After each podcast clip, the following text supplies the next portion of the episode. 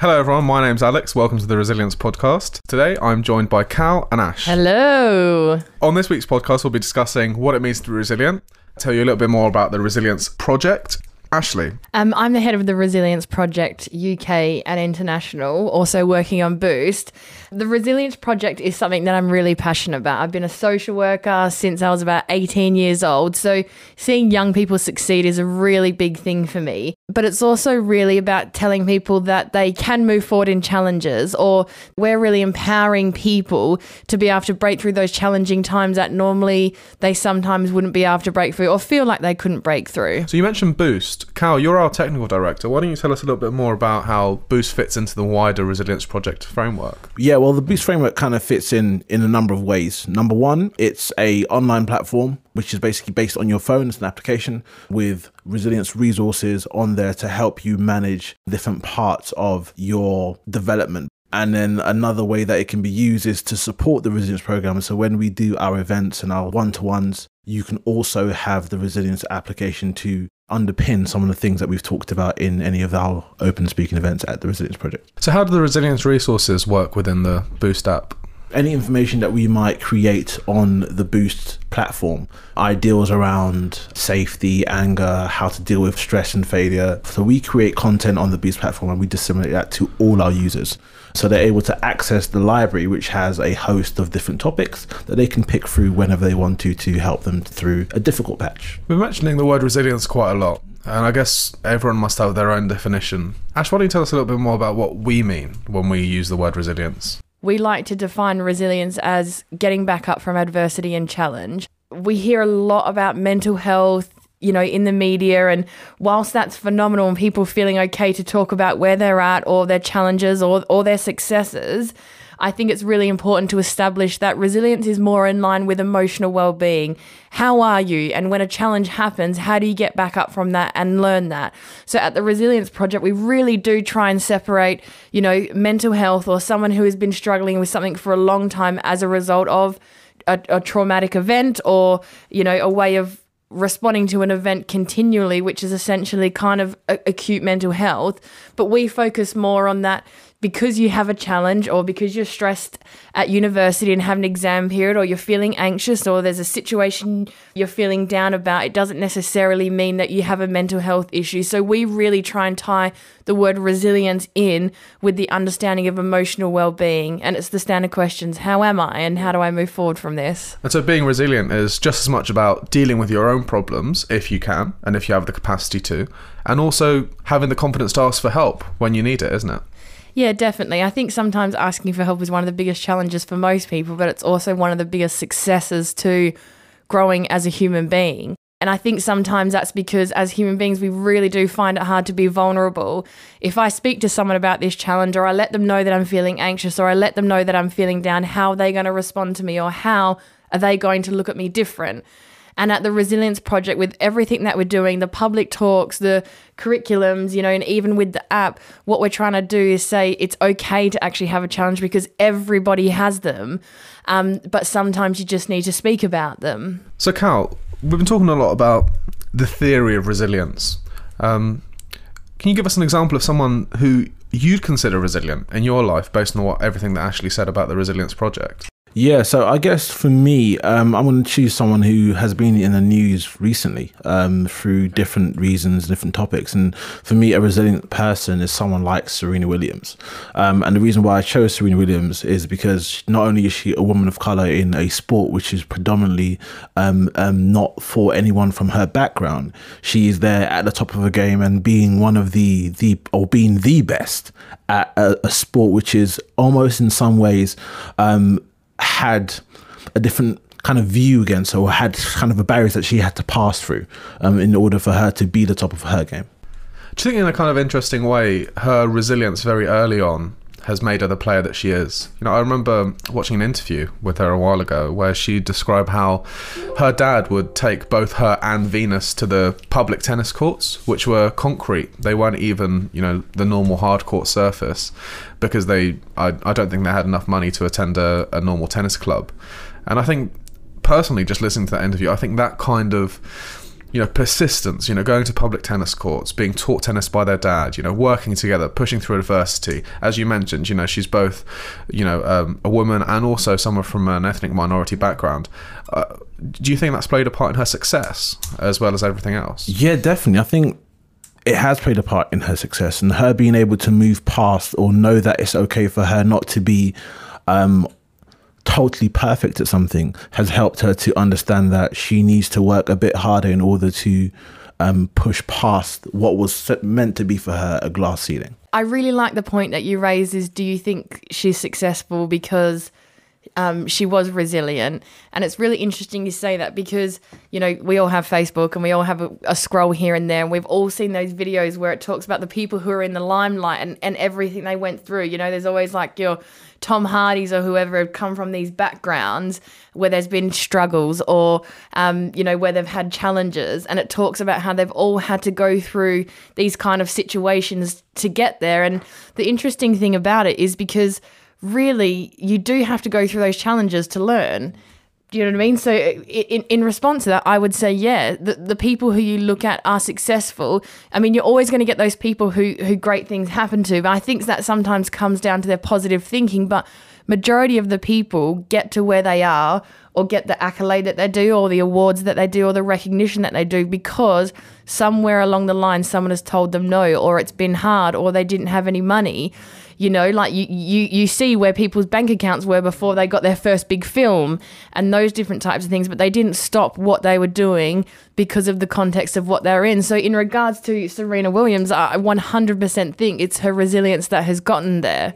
You know it's it's okay that these things have happened you know. I may be in a minority. Our family may not have money but it doesn't mean it's going to stop me from moving forward in this challenge. I think as well is because she's also got the other um, part of being a female and she's been a female, and and, and women are, are are seen as oh no she can't dominate a sport for that long. Oh no she can't win that many grand slam titles because she's a woman you know but she's proved time and time again it doesn't matter.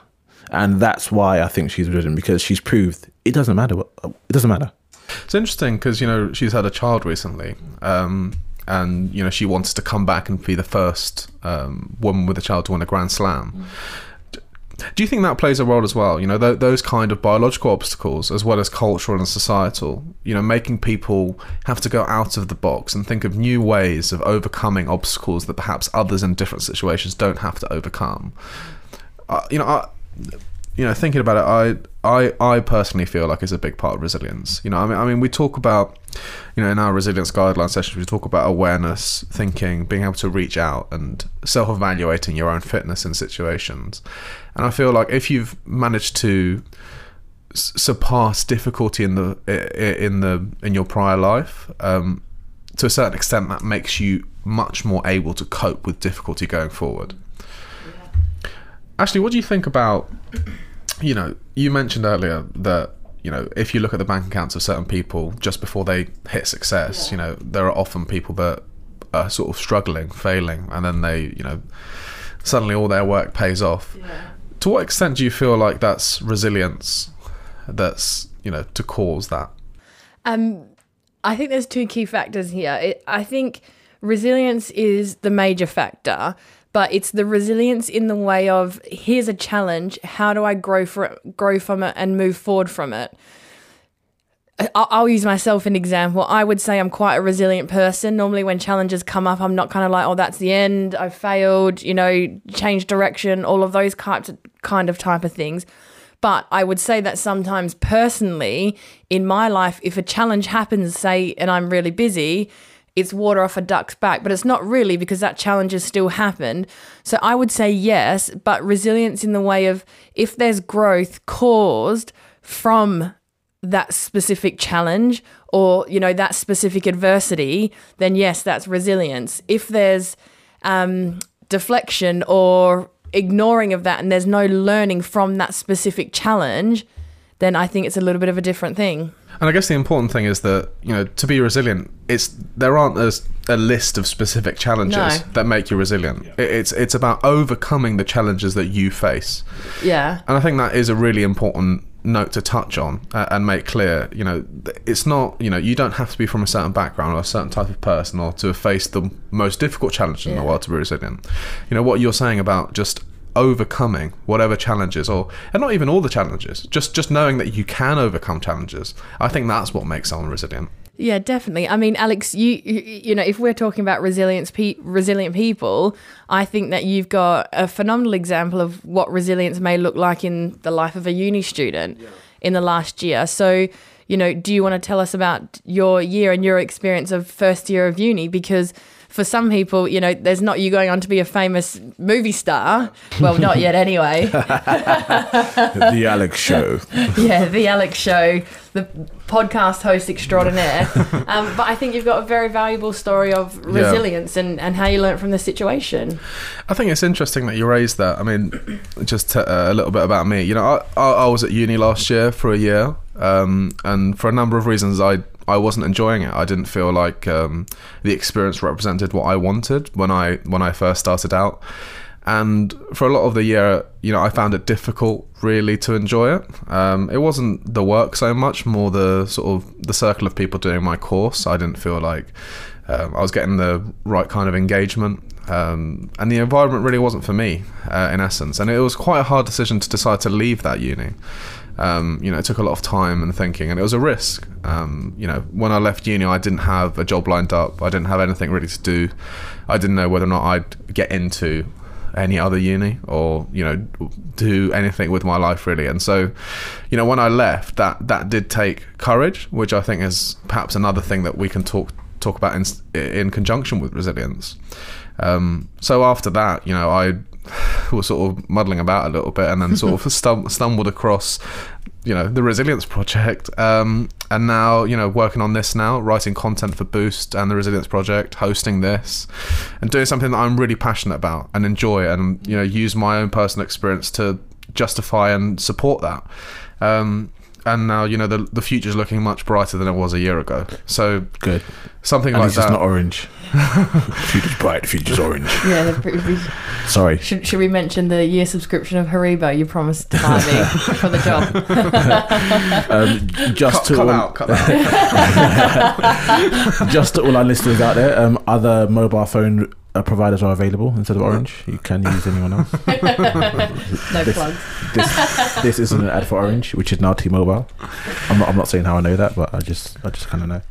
Anyway, So it's interesting that we talk about that because you know a, a lot of people in my situation would have you know associated the terms sort of like strength and sort of stiff upper lip and resisting difficulty and adversity with resilience.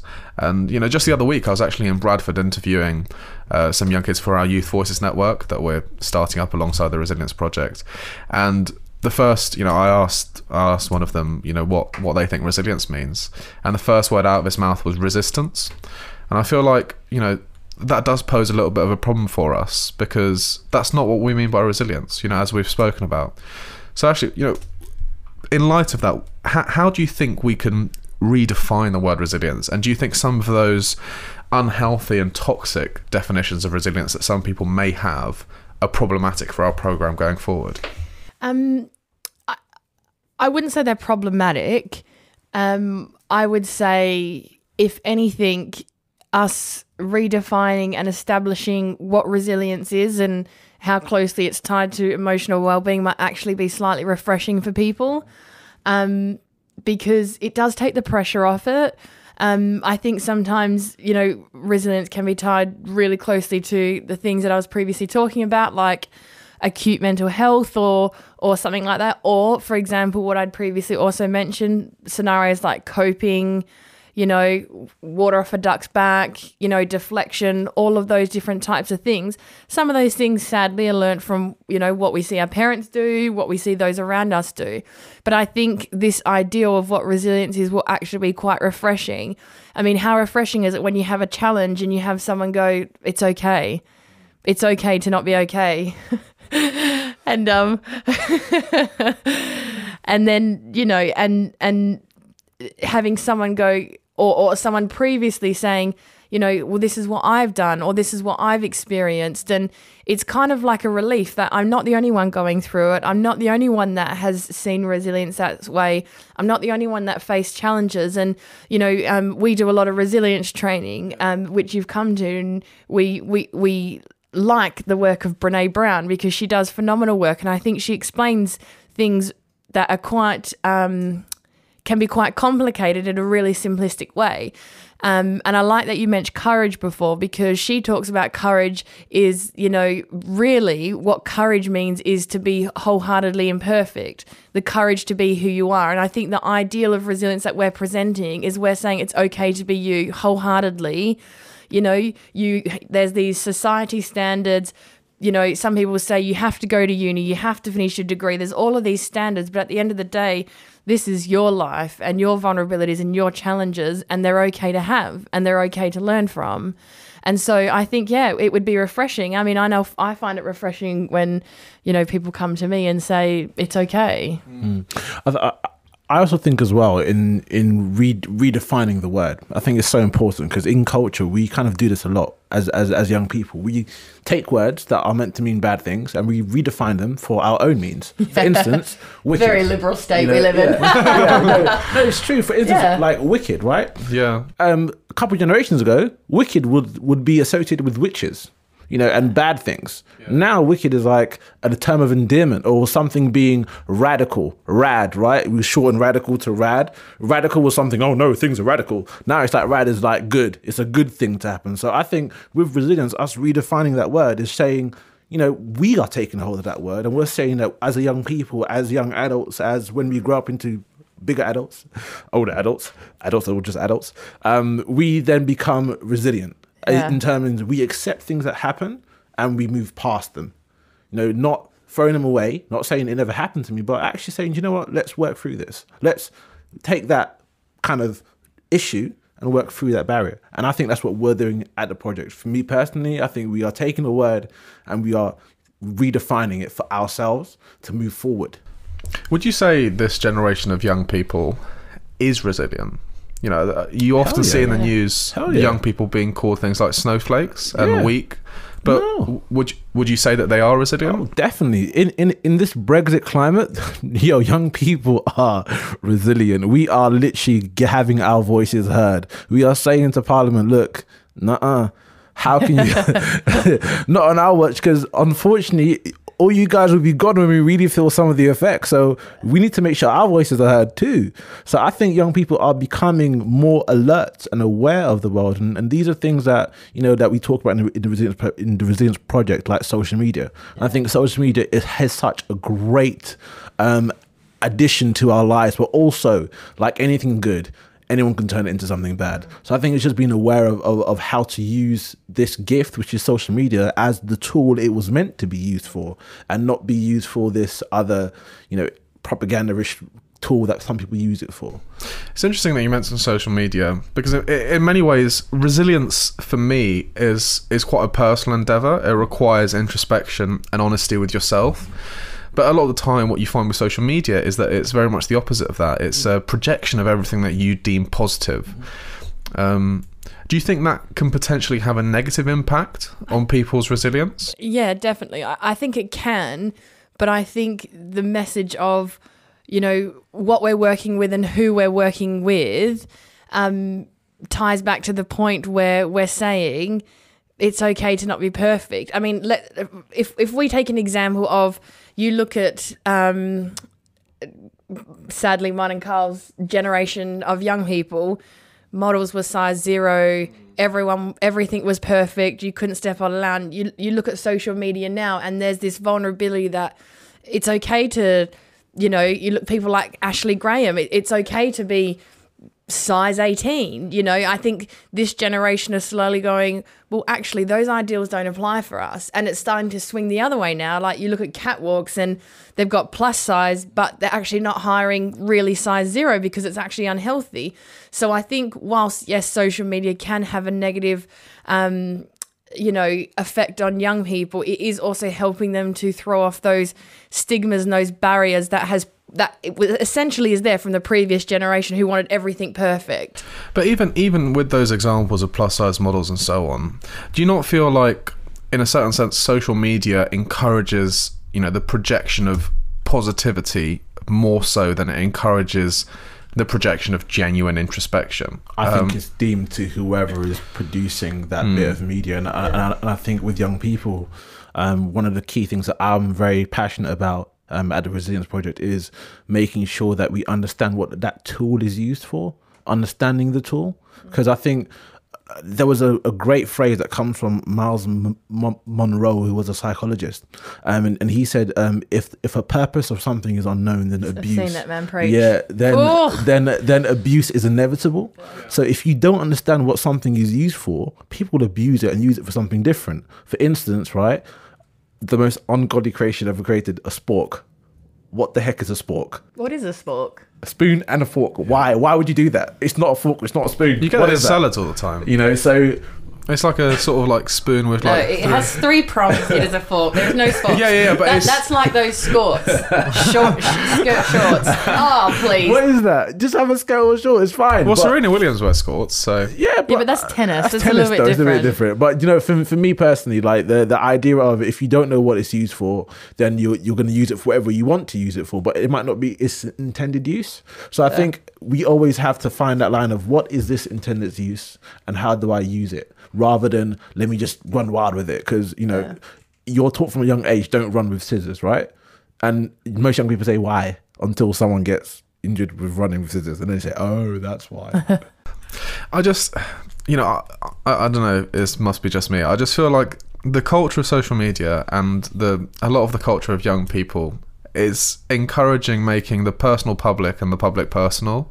And I think the issue with that is that you know a lot of the times people don't want to sort of have honest conversations on social media, and even when people do, oftentimes it's you know it's in some way subversive or uh, not genuine or you know toxic you know quite frankly um But I think You know- authenticity is rising. I mean, you, you Yeah. look at people like, you know, and they, they, these are not phenomenal examples, but you get the point of what I'm trying to say. You look at someone like Charlotte from Geordie Shore. yeah. Even though some of the stuff she says, you think, oh, she's 100% authentically herself. Mm-hmm. And people follow that because they want realness. Mm-hmm. You know, and I think that's not going to change overnight. Um, you know, but as Pantene says, it's not going to happen overnight, but it will happen. Uh, And as well, I think- Pantene, sorry. We call it Pantene in Australia. Yeah, sorry, sorry, guys. yeah we're I was just that. talking. um, so, and that adds to the point where, where I'm saying, you know, we do need to learn what social media is for. Social media wasn't around 20 years ago. This is new territory that we're stepping in. You need to understand what the heck it is. Why did we create it? The main reason why Facebook was created, for instance, was to connect with friends. It is not there for you to start playing Candy Crush while you're chatting with your aunt in in God knows where of, of part of a country. Do you know, do you know what I mean? Yeah. That that's its main reason. So we have to really kind of delve in and understand and help young people, I believe, to understand what it is. Yeah. You can use it for anything, but you need to know what it is. Like you drive because you want to be on the road. You don't drive to knock people over. Do you know what I mean? You don't cut. Oh, I'm driving the pavement now. You, you, no one does that. So you, we we need to develop understanding of of of this tool, which is social media. Ash, you mentioned the sort of rise of genuine social media influencers, and I think I agree with you. I think that is a good thing, and it, it definitely seems to be on the rise. But it, it does pose a change, I feel, uh, from what behaviour was like in the past. You know, I, I mentioned the public and the personal, and I feel in the past, people had different public personas to what they would have in private. Yeah. But with what you mentioned about you know social media and being able to express yourself every day to an audience, either you know on a small scale, just your friends, or you know large masses if you're a social media influencer. Do you think that blurring of the line between your public, opi- you know, your public personality and your personal personality is a good thing or a bad thing? There's a. I'm not sure what movie it is, and Carl's probably going to do it. but, you know, great responsibility. on- Like, you know, that. Spider Man. That's Spider Man right there, guys. It's Spider Man. Do you know what I mean? But it does. It, great responsibility does come with you know these people having having followers, and I don't think it's bad, and I don't think the lines the lines are going to be blurred for an influencer put up that they've had a hard day. I think that's encouraging. where I think the lines are blurred is when their authenticity is not there about it, or it's the humble brag, where you know it's Hashtag not bragging. I've I've had ha- I've had such you know half naked photo. I've had such a hard day. You know, life has been really busy and difficult. Well, that's not what you're displaying. But I think if there's authenticity in, you know, I, I genuinely love following the people that wake up and you know you see them on a camera and they're dolled up, and, but and they're on the Instagram thing. You know, one eye's half shut and they're going, "Oh, it's five o'clock in the morning and I have to get up." Like I think that authenticity is there, but I don't think I think we're only just on the precipice of that being something bigger than what it is now. Um, and I think that's one of the main messages of the Resilience Project is encouraging that, which is why we have the Resilience campaign. Uh, you know, I'm resilient of just sharing stories of people's real life challenges or the hard times or the good times because learning from mistakes or learning from challenges whether it's from an influencer or your family member is not necessarily about just seeing the negative or the challenge. It might be you know seeing the positive as well. Um, so i think the line can be blurred and i think there's some influencers who need to take responsibility for that. I mean you see stuff blow up in the media all the time about you know kim k and these slim shakes and stuff like that yeah i think the lines are blurred there but i think we're on the precipice of this authenticity really drawing young people in um, yeah, I've, I've, I've got two points about this, right? Number one, Shoot. the humble brag. I hate it. Okay. hashtag, hashtag Subtle flex. hustle, hashtag gym time. I don't need to know that you're at the gym, bro. Just go to the gym. You don't need to hashtag it to me and tell me that you're there when you're not be, basically doing what you're meant to be doing in the gym. If you're tagging and t- giving me a selfie of your nine pack. All right, you're not okay. If you've got nine pack, peace to you, but I don't need to see it. Right? I don't need to see it. You can show me, but I don't need to see it, bro. And I don't need hashtags on it. That's my pet peeve, and we should stop doing that blooming stupid thing. Number two is, um, as I said, in terms about when it comes to um, the the authenticity thing, I think that is so important for social media. Like the fact that you are honestly showing yourself and being yourself that is i think it's expression of what it's meant to be like. It's not meant to be a caricature of yourself. And with technology anyway things are becoming mm. all kind of connected. So it's getting harder for you to have this social media face and then this actual real face. You know because you're some companies when they when they hire you go to your social media to see mm. what you're like to see if you fit what you're kind of being hired into so it's important to understand that too while you're posting things on social media and to understand that it, it's not meant to be for this perceived world that only you know the elite 10,000 followers you have are viewed you know and and you always wake up absolutely perfect for me personally um I like girls with less makeup I don't mind if you put on makeup, but I don't want to be scared in the morning when I wake up next to you and it's a different face on. I just don't want to be. Um, that, that I come from that sort of like I grew up like that, you know. So you know, I think these things are so great and Yeah. they can be used for such great things. But when we kind of shrink it down and we say it's only for this, it it, it kind of for me um, dampens tech. And I, I love tech. I think tech is so important to us and it can be used for so much good. And I just don't like being it seen for wrong things, really. I think we touched on this a little bit earlier, um, and it's definitely a good thing that people are sharing, you know, their honest selves much more on social media. But I've noticed that, you know, especially, you know, we talked about a little bit about men- mental health earlier. Um, I've definitely noticed on social media this kind of resurgence and repetition of the romantic romanticization of certain mental illnesses, uh, and you know, people using terms like depression and sort of stuff like that Get me as started. Get me started. almo- almost like a positive almost you know it's got you know people will use not holding the weight of some of these illnesses um, do you feel like there's a you know certain risk um, and ha- all right fine fingers- just, just my go fingers just go going. just go fingers just go this is this is one thing these guys have heard me talk about so much. This comes down, I think, majority of majority whatever majority, yeah. to Australia, largely sorry. largely correct. Thank you um, to our theologian in the room.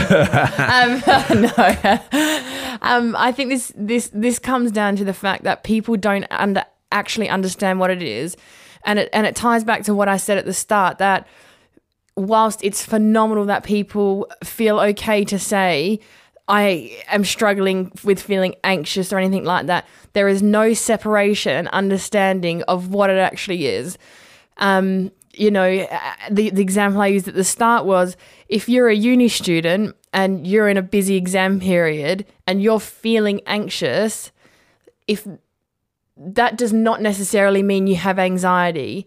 And so I think what I love about what we're doing is we're separating the two, going, what is a feeling that is going to come and go? Like, if you think about us, sometimes we'll wake up and we don't want to go to work, we don't want to go to uni, we don't want to do this, but the next day we don't feel like that because we have the skills, we have the tools, we know how to motivate ourselves to get ourselves up to go and do it. Not saying that we always do it. You know, I can get stuck watching about twenty episodes of Grey's Anatomy. Like, don't get don't get me wrong, I'm not Miss Proactive all the time. You know, um, but the reality is, is what we're separating is what is a feeling that comes and goes, and what is something you actually need help with. Um, and we were having this discussion off air earlier that it's actually your mind that controls your brain. It's not your brain that controls your mind. So it comes down to how we how do we produce and you'd mentioned at the start around thinking. How do we how do we change our thinking to realize I am feeling like this? Okay, this is a feeling of anxiousness, but how do I help myself to not feel like that? For all of us it's different. For me it's art. You know, we we're at a bu- really busy time at work. You know, you guys would 100% know on the weekend, I just kind of had to zone out, get out my paints and chill, put some music on, paint a painting. It's, it's not really great. It's not the best one I've ever done. But the point of the story is, is that at that point I went, there's a lot going on. You know, there's pressures in the workplace, all of these kind of things. How do I stop myself from feeling those anxious feelings? And I think that's at what the resilience project, that's what we're that we're doing is we're separating the two, which I think in turn, as people start to learn and we start to market the difference of what is emotional well-being, you know, slash resilience and what is mental health, that will catch on. You know, people are going to the doctors who are stressed at work, going, I'm really stressed at work. And the bless the doctors, they don't have time to go, Have you felt like this before? Is this a continual feeling?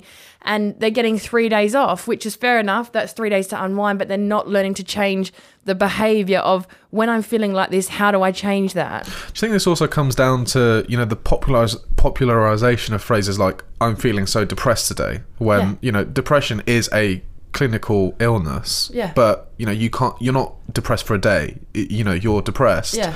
or just stressed out. And I think something that you know I focus on quite a lot when I talk to young people and we do our resilience workshops is that difference between stress and depression and Yeah. anxiety and you know these things that are disorders Mm-hmm. and a, a, sim, a you know a a symptom almost of repeated stress and Yeah. you know behaviors where you know people struggle to deal with some, Yeah. something like that um you know what's what what would you say the best way of you know avoiding the use of phrases like that or trying to educate people to know the difference between stress and severe anxiety or stress and depression stuff like don't that? think- I don't think you can avoid it because I think, you know, even with the the younger generations, all of those words are naturally like you think about, you know, the connotations which were around when we were teenagers. You know, I, I'm not going to say it, but you know, the politi- politically correct words which we might throw out to, you know, bants with a friend, they're not okay now. Um, you know, and, and not that they were then, but I think we can't change the way that young people use language, but we can help them separate the two by as friends or as family or as supports or as services, asking them the questions, have you felt like this before? What what what made you feel like this? And establishing what is the point of feeling anxious or you know, feeling sad. I was having this conversation last night with my housemate and we were talking about work, you know, and, and she had had a hard day. And, you know, it's the things like that where you go, oh, actually, that's made me feel a little bit sad. Doesn't mean I'm depressed. So it's just the people around and us having to learn, you know, if someone's coming and saying, I'm stressed, okay, what's making you feel stressed and getting to the cause. So that that is where resilience comes in because then there's change and growth around that. Definite. Um, I think as well, it, you got to look at the wording as well because I, I know a lot of people throw on lots of words, and there was this great advert that I saw from the I think it's the NHS, um, where they had like they had this little nursery rhyme which which I remember because I say like sticks and stones can break my bones, but words can never hurt me. It's a good ad. The reality is, words can hurt you. yeah. Words they they hurt. Yeah. Yeah. They probably hurt more than sticks and stones because um, sticks and stones is a is a something that could happen now and my body can heal and I'll be okay. But the word will stick with me in my brain and I'll meditate along that word and it becomes an issue. And I think that's what we are doing here is in the, in the resilience project is defining an issue, a problem which is ongoing, ongoing thing, something that is consistently repetitive, and something that is I just feel like that because of the last twenty four hours not because of the last 10 years you know or three years Or an experience. or an experience you know it, it, it's constant reminders so i think that's where you can separate these two things and you can really separate mental health and go mental health is this and emotional well-being um, issues that i deal with on a daily basis that i am kind of inconsistent kind of view of are not the same things as me having this particular issue that i've had for the last three years and i don't know how to work don't know how to deal with it It's interesting you, you raised that example between words and you know objects hurting you. I often find that you know if you're honest with yourself and you understand you know your deficiencies and your insecurities and whatnot, I feel like the power of words really diminishes. Um, personally, I don't know what you guys think, but you know if you're you know a, w- a word or a phrase or something that someone says is only ever really hurtful if they're raising something that you're insecure about that you've not accepted. Um, what do you think the resilience project and resilience as a whole can teach us about that? I mean, you know, because we have a lot of things about awareness and openness and honesty.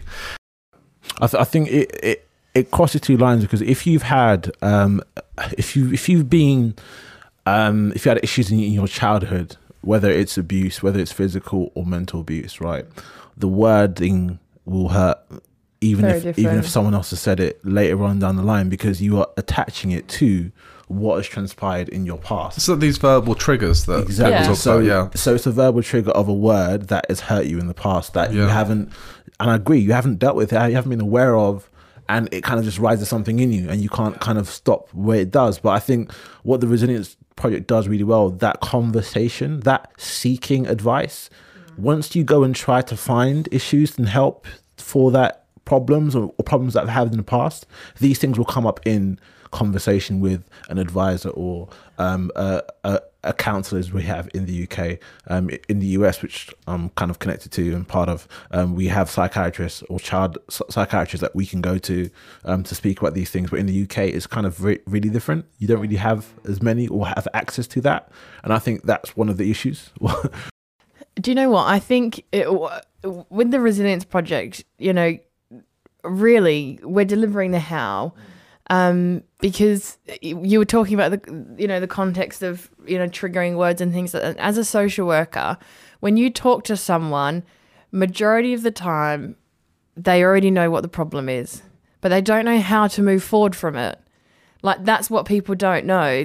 They know that exams make them feel, or the way people talk to them, or that they're insecure. We all know what our faults are, and we all know what our challenges are. But some people just don't know how to move forward from that, and don't feel okay to move forward from that. So I think we're really like in all that we're doing, the app, you know, the programs, the public talks, is teaching people how to be vulnerable and giving them hows. And the hows that we deliver may not necessarily be the ones that work for you, but they spark ideas, you know, as to what does work for you. You know, we were having this, Alex and I were having this conversation earlier about writing. And, you know, we all know I'm a horrendous writer. I mean, I, I spelt the word biscotti till I was about 13 instead of spaghetti. Um, you know, but a- a- Alex was saying that he really enjoys writing. You know what I mean? So if we were both feeling stressed, I'm sure that writing would help Alex, you know, and, and, and it wouldn't necessarily help me. It would probably just really, really stress me out. You know, but I think at the project, we're really just providing the how and just saying that there are ways out there for you to not necessarily feel that or, or know the signs of, hey, I'm starting to feel like this.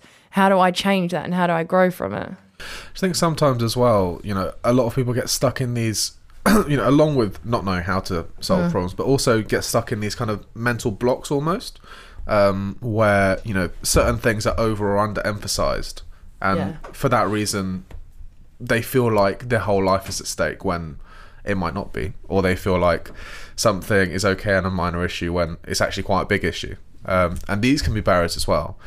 I mean, I know personally, you know, I I, I think the the best way to think about life really is as a series of games uh, and obstacles, as opposed to you know one big scary thing that you have to get through. Um, Like Donkey Kong. almost like there are levels. Loved a bit of Donkey Kong. There, there are always you know if Other you, games are available. if did you have Donkey Kong in? Sorry, I'm really distracted. did, you, did you have Donkey Kong in the uh, UK? Yeah, yeah, we yeah, did. On the Super Nintendo. Loved a bit of Diddy as well. Not P Diddy, Diddy Kong. Diddy Kong. Diddy Kong. Sorry, Alex. Keep going. But yeah, no, I I mean I talk about this quite a lot in the writing that we do and uh, the workshops. But like you know, seeing life as as a game with different levels, I think is a very useful mindset to have. And actually, that leads me on to our quote of the day, um, which is by. Well, I think it's by Epictetus, but anyway, it's a Stoic quote, uh, which we'll, we'll talk about later. But the quote is: "Hope for that which is utterly just, and prepare yourself for that which is utterly unjust." And I think that's you know that's one of the tenets of Stoicism, and I think it's useful and it goes very well with what we sort of preach in the Resilience Project. You know this this idea of prepare yourself for difficulty, but hope for the best. You know, just because mm. you're aware that difficulty might occur and things might not go your way, that doesn't mean that you shouldn't be optimistic about your life. Mm. Um, and I guess it sort of promotes this idea of balance as well. So, what do you got? Do you think that quote works, or am I wrong? Well, I, I think for our like listeners, we have to like explain where Stoicism kind of come from. Yeah, no, no, no, just just like the quote, and then we'll talk about a Stoicism. quote. Um, well, life in general um, is a myriad of things. And I think you need Yeah. to be able to, as as they say in the old days, take the good with the bad and the rough Yeah, with the yeah. smooth. You know, um, and and that's just part of every day. You, we have four seasons: one which is great, another which is hopeful, and the other one which is totally oh my gosh oblivious. Not in Australia. Um, you know, or Is that a subtle flex? you know, yeah, she's like, yeah, she's like, Australian. Humble always- brag. Sorry, sunshine. yeah, humble brag. humble brag. Summer Ha- all year round. ha- Hashtag, hashtag sunning. hashtag summer all year Oh my god. Yeah, so um, I, I think those seasons are, are, are there, and they kind of, in a in a way mirror life, right? There, there are times that you're hopeful. There are times where you know it, it's actually quite dark. Um, there, there are times where you know everything's going great and it's sunny outside, and there's times when things are preparing to, to change, which which is why I like autumn. I like the change of autumn. Yeah. Mm. Ash. Do you know what? In my head, all I'm thinking, or literally, I, I am focused, but since Kal was saying those words, all in my head I'm thinking is wicked, wicked. Jungle is massive. Ah, it just keeps playing in my head. Oh, I'm sorry to the listeners and to our producer Dave. He's probably killing me right now. Um, uh, could you read that again? or tell us what you think about it. Hope for what is utterly just, and prepare yourself for that which is utterly unjust. Yeah. I think, um, I mean, we were having this, you know, inside battle yesterday about optimism and realism, but I think that, But like you Um, can, sorry, yeah, so, but like, but like there are sort of like more simple quotes like in the English language as well. Yeah. It's sort of like it's the equivalent of saying, Yeah. uh, like reach for the stars, uh, or like like shoot for the stars but reach for the or whatever. Like it's Yeah. that idea of like having optimistic dreams, but you know be realistic about what happens if things go wrong. You know that that kind of thing. Don't, don't rely on your dreams almost, but still reach for them. well, I think you should, I think you should always rely on your dreams. I think you should always chase them. But have the reality that there is going to be challenges along the way. Yeah. There's always going to be challenges on the way. I mean, you look at young people going to job interviews now, and they're not getting asked, "What have you done?" They're going, "Tell me what you failed at." Yeah. Do you know what I mean? Like that's the reality. Like we're lucky enough to part of the work that we do to work in, you know, with startups and you know young people who are entrepreneurial, and and that's that's what it is. So I think you you do hope for it, and I think there is optimism out, about it. But just know that challenge is going to come, but it doesn't mean that it stops you or halts you. It actually only makes you stronger as a human being. Yeah. Yeah, um, I I completely agree with that. And you know, just to tag on to that, um, any young people who want to beat my record, um, I've sent two thousand eight hundred and twenty four CVs before my first retail interview. So if any young person can beat that, you know what, I'll I'll send you a chocolate biscuit. I will. You know, um, so yeah, it's, it's it's that quote in a nutshell. I think I think I think this is a good point to plug our social media as you're asking young people to get in contact with you.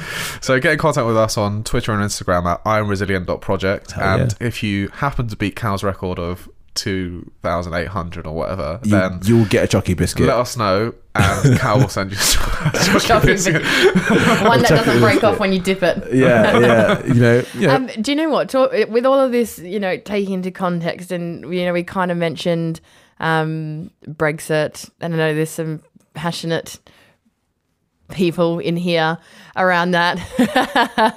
um, but I think Brexit is actually a, a really good example of resilience in young people. Um, you look, you know, the whoopsie daisies of, of not voting the first time around, but you look at the election results p- after that first vote, and the the numbers of youth went up, and it kind of shook them into, hang on, I should have said something, I, I should have done something because now we're in this situation. That is a, a a large example of resilience because all of those young people learned at that point.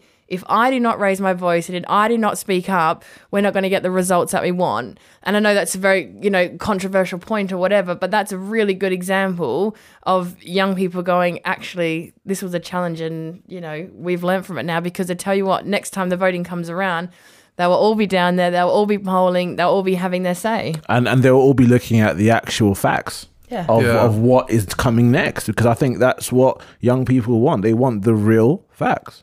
I think it's interesting. Uh, It's you know I agree with you actually. I think it's also kick-started a lot of young entrepreneurs and, Yeah. and businesses and a reaction to that. Yeah. You know, if you look at you know our future, our choice. Yeah. You know, there are loads of youth networks trying to start up. You know, young entrepreneurs. You know, be it politics, business. You know, whatever.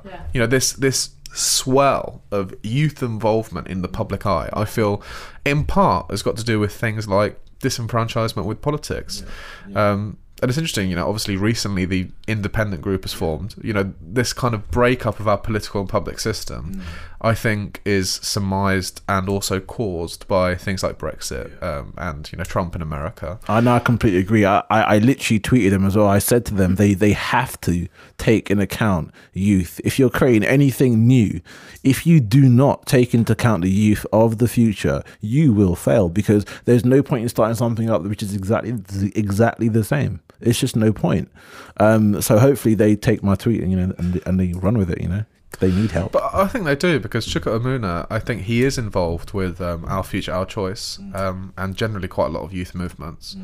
But it's it's always very interesting to see where these youthful movements aim to go and what they do. You always have a a breadth. But I think if you look at a lot of the kind of protests at Westminster, you know, the anti-Semitism one that happened recently, Yeah, the, recent- yeah. there was like a couple of women's marches around the country. A lot of those are actually led by young people. Um, and I think that's a real positive, and it definitely shows resilience. Yeah, so Um, it, it, it's it's a really good sign that resilience is in young people. Um, you know, and if people can do that as a collective, then they have the ability to do it as an individual. You know, I, I I think the words of a fa- very famous song, "I believe that children are our future," Yeah. is really actually quite true. Because with any young person coming up, you will become an adult at one point. So, you know, you are the future, and and that's what we have to kind of tell to make sure that people know is that you know you're not just a young person; you're actually the future. You know, And I are. guess, and I guess, in those instances, you know, ma- making the personal public is is a good thing. You know, being aware that things that go on in the public eye actually do affect you personally, and then taking that into your own hands and trying to make a difference, and you know, be the change that you want to see in the world, or whatever one of those motivational quotes that you hear. You know, those things actually do apply. You know, as as cheesy as they may sound.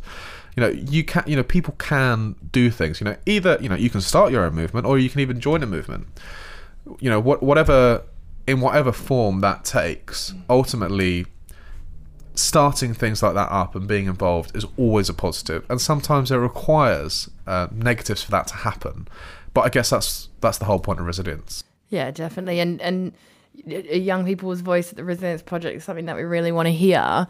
Um, and you threw out the social media taglines and, and things like that before, but do let us know, you know, your stories of resilience, your successes and your seemingly fails, because we want to hear them and we, we want to share them. And, you know, we've met with a lot of young people who say they want to hear from other young people about resilience and what they've done, you know, what they've done in uni, what they've done to handle work, you know, their first job or, you know, situations with their family. So if you have any stories, do share it on social media and hashtag us at hashtag I'm resilient.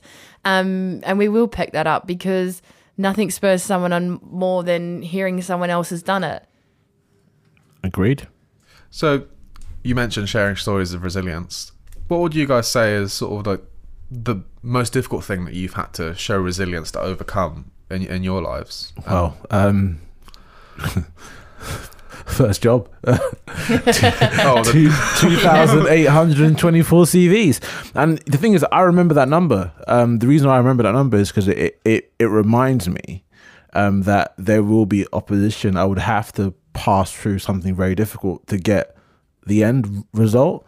That last 225th CV um, was to a very influential um, chief design officer that actually got me my internship um, at a um, a company, a, a, a digital company, which kind of spurned my whole love for all things digital. So, um, yeah, that would be my kind of would you say that, that that resilience, like you already had, or do you think that's something that you learned along? I- you I learnt along those 1,000 200 1,000 CVs in. yeah, I think 1,000 CVs in. Oh my gosh, why have I not got any responses back? You know, and all those, all, all those like CVs, I only had like three interviews. I think it was three interviews, and all of them, like two of them were, were no, and the one was the last CV that actually got me like that internship. So, you know, it, it's it's it was literally my whole field of resilience in, in like these 2,824 CVs, and that's probably that, that's probably why I remember the exact number. What about you, Ashlee? Um, I would say one of my biggest things was packing up, leaving Australia and going to work in Germany in a country where I didn't know anyone, a language I didn't speak, um, with no one but me, myself, and I. Um, and that was definitely learning along the way. It's another reference to a song, by the way, guys. me myself and I yeah. Um that was definitely learning along the way um and learning from other people because I mean my mum you know I'm in my 30s now. I'm not going to mention the second digit. Um but my mum has been one of my biggest supporters ever and I remember the day that I went to her and I said, I've got something to talk to you about. And she said, You're going to move overseas, aren't you? And I was like, How did you know? And she was, I was a really horrendous child, um, basically. And, and she said to me that I used to say to her, I'm going to find the biggest city and I'm going to live it and no one's ever going to tell me what to do. But when she said to me, You're going to move overseas, and I said, What do you think? And she said, The only thing I have to tell you is never be scared to do it because what's the worst that can happen? You come home. And that was a massive learning th- thing for me because I rock up in Germany at midnight, moving into a house of people I didn't know, and I kind of just had to do it anyway. Um, you know, you hear the sayings by Joyce Meyer, feel fear and do it anyway. You know, you can have faith that something's going to work out, or you can have fear. They don't coexist. It's the same feeling, but one's a positive and one's a negative. And so I kind of just had to brush that fear aside and be persistent with it. And now I'm here. Do you think parents have a role to play in that as well? You know, sometimes you know some parents cotton wool. Sure, You know what you said about just learning to do it. I think I think that's that's really useful. I think I I think learning to do it and learning from other people. I think parents have a role, but the the, the resilience is about you. Yeah. And whilst we can look at all the circumstances in our lives and take the positives from people and take the negatives from people, at the end of the day, it's our lives, it's our decision. We can choose to let that affect us, or we can choose to not. So, yeah, I think parents obviously play a massive role, and you know we won't get into the psychology and all of, of, of all of that, but I think at the end of the day, resilience is about us. It's about our choice, how we choose to move forward, how we choose to recognize. I mean, what would you say your example of resilience is? There are a number of things. I mean, you know, I I travelled for a month. You know, after I left school, I went travelling for a month around Europe. Um, I think that was quite a big one. It's the first time that you know, like, you have to sort of worry like about budgeting and like.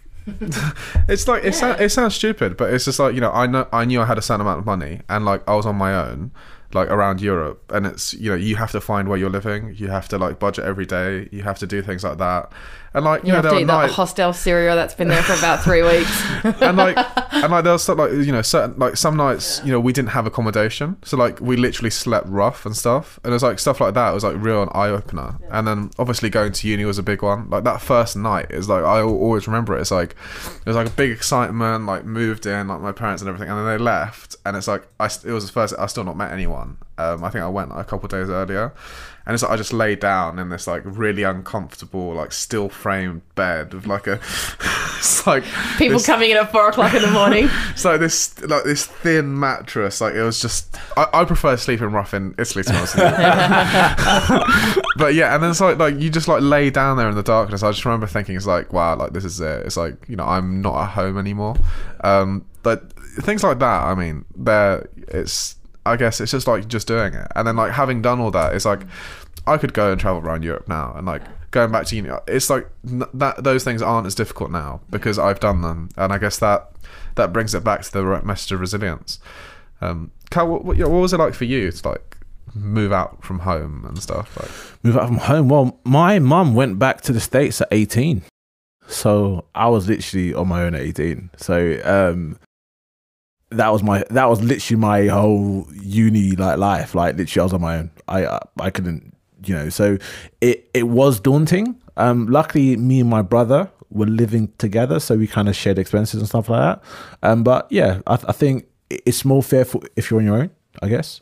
Um but that was my experience, my first experience of being alone and and um it was scary at times because I had to learn how to cook. I burnt a lot of pasta, um, threw away a lot of rice. that's a big one. The 49 piece up pasta from Aldi. Yeah. If you're living out of home, it's the place it's to the go. place- yeah, you know, and, and there'll be times where after after you know we paid all our bills, I would have like twenty quid left. You know, I've got to budget that twenty quid for the next three weeks. You know, so um, And one it- tube rise 440. and I'll still go to the SU and buy my one pound drinks. um, so yeah, um, it, wa- it was a lot, but I think, uh, like Ash says, you know, it's about feeling the fear and doing it anyway. Um, and I think that helps with you know positive development, I guess. So just to wrap all things up, Yeah.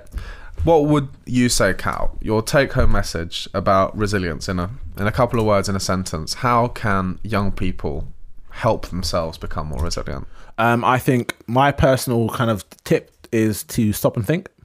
Um, it's good to definitely stop and think wh- whether you're doing anything um, new you, that you've done before that you're kind of uncertain about. Stop, think through it, make some pros and cons if you can, and then make a decision that you're comfortable with.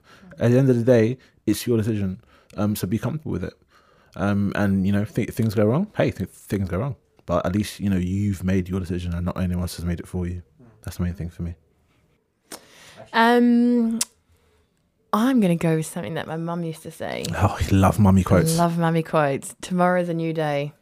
Tomorrow is always a new day. And if you're not okay one day, you will be the next day. So, challenge is not something to shy away from or hide from.